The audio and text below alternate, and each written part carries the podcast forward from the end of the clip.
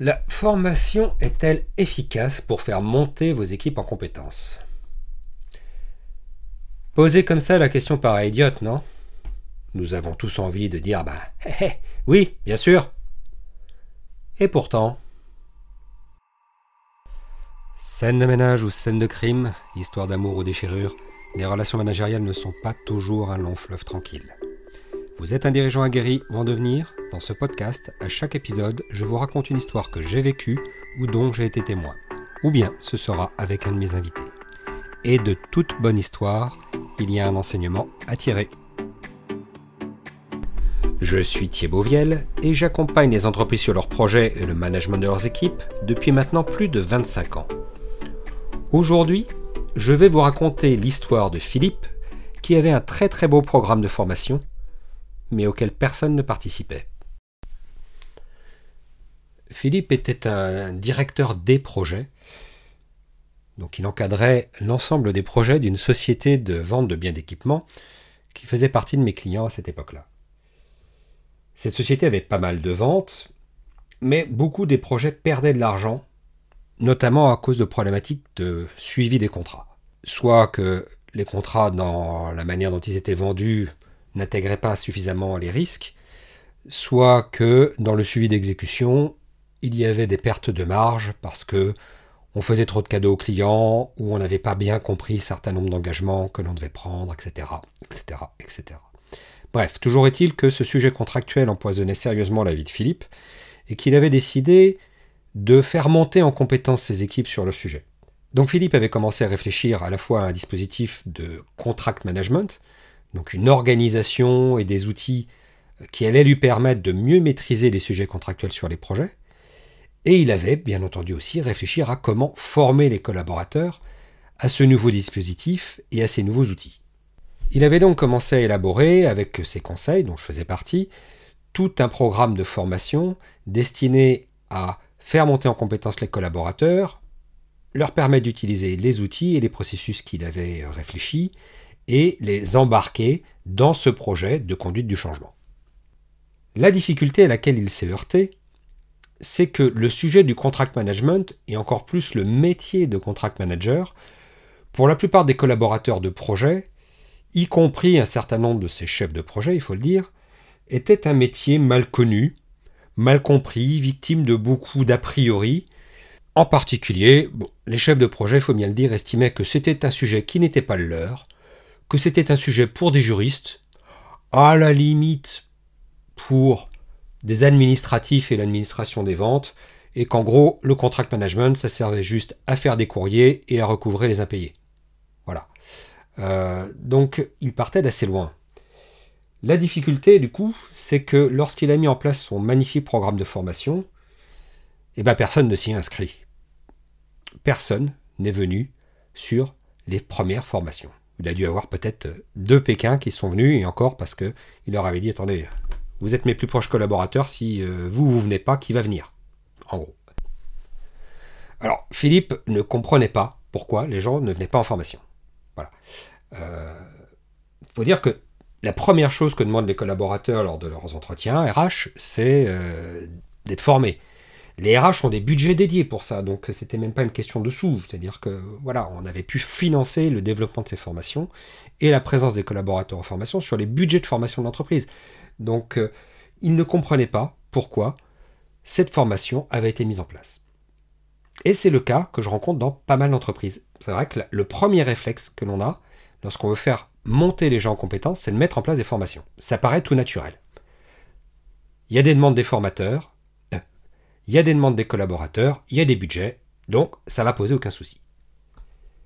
La vérité, c'est que c'est pas parce que vous avez identifié un besoin de former les collaborateurs que les collaborateurs sont d'accord. Quelque part, leur demande de formation va peut-être être sur un tout autre sujet que celui que vous avez envisagé. Alors, les réactions qu'il avait recueillies, Philippe, c'était Ah bon, euh, moi je dois être formé là-dessus? Pourquoi? Bah c'est pas le sujet des juristes non, mais attends, moi je suis chef de projet, ça me concerne pas ce sujet. Va voir machin, là, il sait pas quoi faire euh, au contrôle de gestion. Peut-être que ça peut être une, reconversion pour lui. Ah non, non, non euh, Moi je veux pas servir de scribe hein, sur le projet. Euh, j'ai déjà suffisamment de trucs à faire. Si tu veux que ce soit moi qui écris les courriers, ça va pas le faire, quoi. Voilà les objections auxquelles il était confronté. Quoi. Pour les chefs de projet, le contract management, c'était pas leur cam, c'était pas leur sujet. Ce que Philippe avait oublié de faire, c'était de préparer le terrain, faire ce que j'appelle réconcilier le besoin qu'il avait identifié de formation avec la demande de formation des collaborateurs. D'autant plus que les collaborateurs savaient très bien qu'ils allaient avoir peu de jours de formation dans l'année, et que donc si ces peu de jours de formation dans l'année, ils devaient les consacrer à des sujets qu'ils n'estimaient absolument pas prioritaires, voire complètement au-dessous de leurs prérogatives, des trucs qui n'étaient pas dignes d'eux, parce que quelque part c'était un petit peu cette, euh, réaction qu'on pouvait rencontrer par moment, eh ben, ils n'allaient pas venir en formation euh, contract management. Quoi. Non, c'est clair. Ils allaient plutôt privilégier les formations que eux jugeaient nécessaires.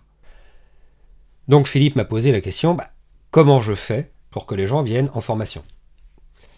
Donc moi, je lui ai vendu mon concept, bah, réconcilier le besoin que tu as identifié avec la demande des collaborateurs. Et pour faire ça, il va d'abord falloir que tu convainques tes collaborateurs que le contract management, c'est leur cœur de métier, même s'ils ne l'ont pas identifié comme tel. Comment on fait ça?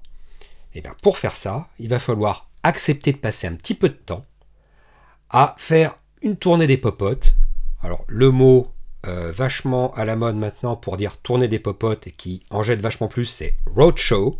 Donc on va aller faire un roadshow de tes collaborateurs, on va aller sur les différents sites et on va, à l'occasion euh, d'un moment convivial, que l'on va appeler after work, leur faire une petite animation autour de ce sujet.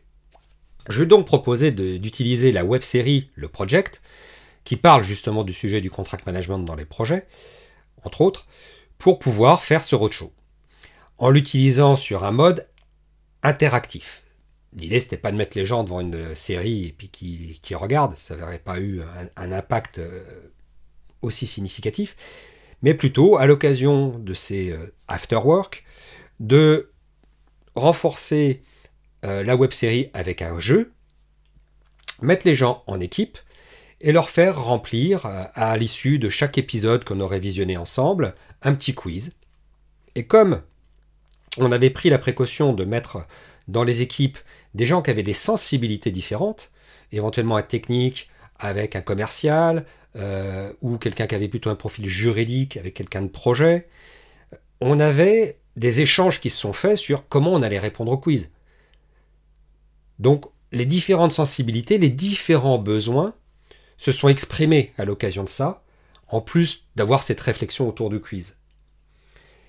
Ça a été très très riche, et en plus, comme la web série, elle est ludique, elle est décalée, elle est fun, on est sur le domaine de la comédie, euh, ça a créé en plus un moment convivial euh, dont les gens se sont souvenus. Et à la fin euh, de, de l'afterwork, la question régulièrement qu'on avait, c'est bah, on n'avait pas compris que, le contract management c'était ça quoi. Pour nous, le contract management c'était écrire des courriers et, mettre des factures et s'assurer que les factures sont payées. On n'avait pas compris que le fait de discuter avec notre client et de tracer les discussions qu'on avait eues sur les échanges techniques, c'était du contract management. On n'avait pas compris que le planning, les engagements que nous avons pris sur les délais, c'est du contract management. Donc on n'avait pas réalisé que comme M. Jourdain faisait de la pro sans le savoir, nous, nous faisions du contract management sans le savoir. Donc maintenant, oui, je comprends ce que tu me demandes, Philippe, et je comprends pourquoi tu veux qu'on se renforce sur ce sujet-là. Donc je comprends pourquoi tu veux qu'on fasse des formations. Et je m'inscris aux formations. Ça, c'était les réactions qu'on avait à l'issue de, l'afterwork. Donc on avait euh, plusieurs bénéfices. On avait un effet waouh, ça, c'est ça le CM, une espèce de réalisation.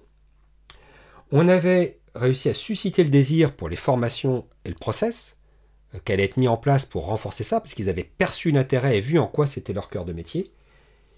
Et on avait aussi permis à Philippe, qui avait co-animé avec moi ces afterwork, de renforcer son leadership parce que c'était un moment dont les gens se souvenaient.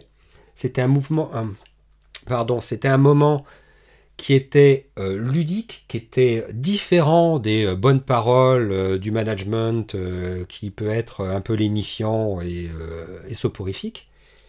Et donc, Philippe avait pu affirmer comme ça une nouvelle manière de manager, une nouvelle manière de les faire monter dans la barque qui avait euh, permis qu'ils soient entendus. Et on a pu déployer notre plan de formation en un an, on a pu former plus de 100 personnes sur ce sujet-là, sur euh, des sujets où on avait des modules de 3, 4, 5 jours répartis sur l'année. Et ça a renforcé l'appropriation des outils, l'appropriation des process. Et globalement, ça a été le point de départ de la démarche de conduite du changement pour Philippe. Donc Philippe, il s'est retrouvé positionné en leader avec des équipes motivées qui livraient du résultat puisque les démarches étaient mises en œuvre et on a pu mesurer les gains sur les projets en cours. Donc ça, c'était hyper intéressant. Et donc, en réconciliant le besoin qu'il avait identifié avec la demande des collaborateurs, Philippe a été un manager heureux quelque part. Ça montre, s'il en est besoin, le, pouvoir du, storytelling autour de ça. Le fait d'utiliser une web série ludique qui raconte une vraie histoire avec des personnages auprès desquels euh, euh, les collaborateurs peuvent s'identifier, parce qu'on avait identifié les fonctions de l'entreprise, on avait un juriste, on avait un acheteur, on avait un commercial, on avait un chef de projet, on avait le responsable de la production à l'atelier. Donc les gens s'identifiaient à ces personnages dans des situations inspirées, inspirées de leur vie, inspirées de faits réels vécus, mais décalés, détournés pour en faire quelque chose de ludique et fun. On avait réussi à embarquer l'équipe en travaillant sur leurs émotions, sur leur identification au sujet, et en leur démontrant que, bah, oui, ils étaient concernés par le problème. C'était leur vie. Ils avaient la capacité à se projeter sur les discours qu'on leur donnait après, puisque c'était inspiré de leur vie.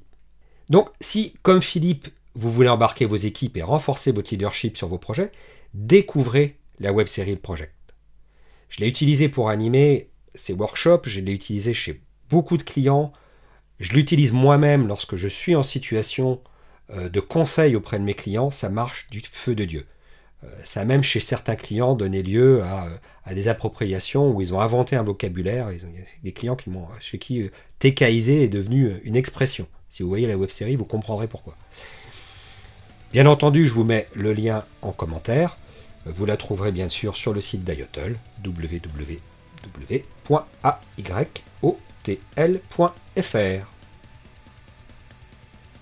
Et dans le prochain épisode, je recevrai Aurélie Giraud, qui est fondatrice de LUM Transition et avec qui nous avons abordé le sujet de l'entreprise collaborative, ou comment s'inspirer de la permaculture en management. Vaste sujet. À bientôt sur scène de management.